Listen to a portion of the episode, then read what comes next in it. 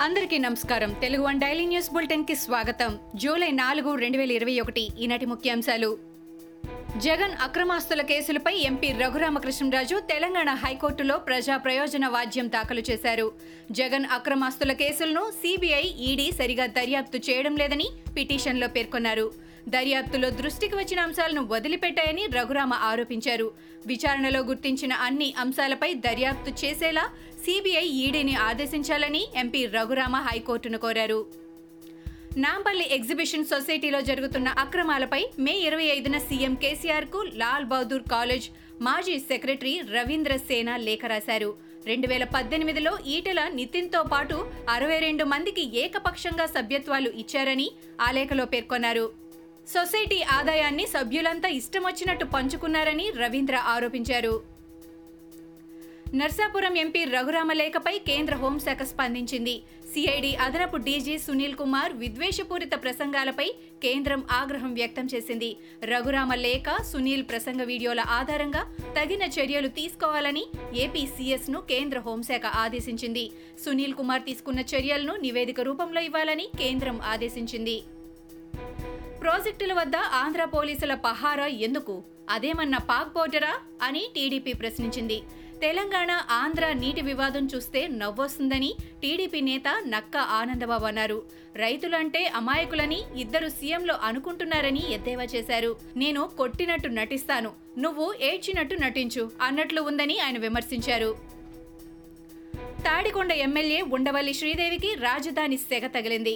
మందడం నూతన సచివాలయ ప్రారంభోత్సవానికి వచ్చిన ఎమ్మెల్యేను మార్గమధ్యంలో దళిత మహిళా రైతులు రైతులు అడ్డుకున్నారు. పోలీసులు రైతులను అడ్డుకోవడంతో ఉద్రిక్తత నెలకొంది. పోలవరం ముంపు గ్రామాల్లో తెలంగాణ ఏపీ అఖిలపక్ష నేతలు పర్యటించారు. ఉమ్మడి రాష్ట్ర అఖిలపక్షం ఆధ్వర్యంలో పోలవరం ముంపు మండలాల పర్యటనలో భాగంగా రెండు తెలుగు రాష్ట్రాల ప్రతినిధులు పాల్గొన్నారు. టీడీపీ సిపిఐ సిపిఎం ప్రతినిధులతో పాటు ముంపు ప్రాంత ప్రజా ప్రతినిధులు కూడా ఉన్నారు. చిత్తూరు జిల్లాలోని పీలేరు నియోజకవర్గంలో వైసీపీ నేతలు యథేచ్ఛగా భూ కబ్జాలకు పాల్పడుతున్నారని టీడీపీ నేత నల్లారి కిషోర్ కుమార్ రెడ్డి ఆరోపించారు.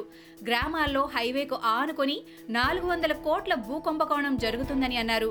మంత్రి ఎంపీల అండ చూసుకొని వైసీపీ నేతల భూ కబ్జా చేస్తున్నారని చెప్పారు. ప్రభుత్వ భూములకు లేఅవుట్లు వేసి అక్రమంగా అమ్మేస్తున్నారని అన్నారు. ఉత్తరాఖండ్ నూతన ముఖ్యమంత్రిగా పుష్కర్ సింగ్ ధామిని బీజేపీ శాసనసభా పక్షం ఎన్నుకుంది. పుష్కర్ సింగ్ ఖటీమా నియోజకవర్గం నుంచి ఎమ్మెల్యేగా ప్రాతినిధ్యం వహిస్తున్నారు. సీఎం తీరత్ సింగ్ రాజీనామా చేయగా బీజేపీ అధిష్టానం పుష్కర్ సింగ్ ధామినిని సీఎం అభ్యర్థిగా ప్రకటించింది. భాషను కాపాడుకుంటేనే మన సంస్కృతి సాంప్రదాయాలను కాపాడుకోగలమని ఉపరాష్ట్రపతి వెంకయ్యనాయుడు అభిప్రాయపడ్డారు. భాషా పరిరక్షణ కోసం ఐదు సూత్రాలను ఆయన సూచించారు. ప్రవాస భారతీయుల్ని సాంస్కృతిక వారధులుగా ఉపరాష్ట్రపతి అభివర్ణించారు. ఏపీలో కొత్తగా రెండు వేల తొమ్మిది వందల ముప్పై కరోనా కేసులు నమోదయ్యాయి. కరోనాతో ముప్పై ఆరు మంది మరణించారు. ఇరవై నాలుగు గంటల్లో నాలుగు వేల మూడు వందల నలభై ఆరు మంది డిశ్చార్జ్ అయ్యారు. ఏపీలో ముప్పై ఐదు వేల ఎనిమిది వందల డెబ్బై ఒక్క యాక్టివ్ కేసులున్నాయి. ఇరవై నాలుగు గంటల్లో తొంభై వేల ఐదు వందల ముప్పై రెండు కరోనా టెస్టులు నిర్వహించారు.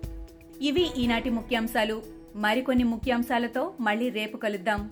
ఈ షోని క్రమం తప్పకుండా వినాలనుకుంటే మీరు ఈ షో వింటున్న ప్లాట్ఫామ్లో కానీ లేదా Google podcast Apple podcast Gaana మరియు ఏ ఇతర పాడ్కాస్ట్ యాప్లోనైనా సెర్చ్ చేసి సబ్స్క్రైబ్ అవ్వండి. కొత్త ఎపిసోడ్ వచ్చినప్పుడు మీకు అప్డేట్ వస్తుంది. అంతవరకు సెలవు. నమస్కారం.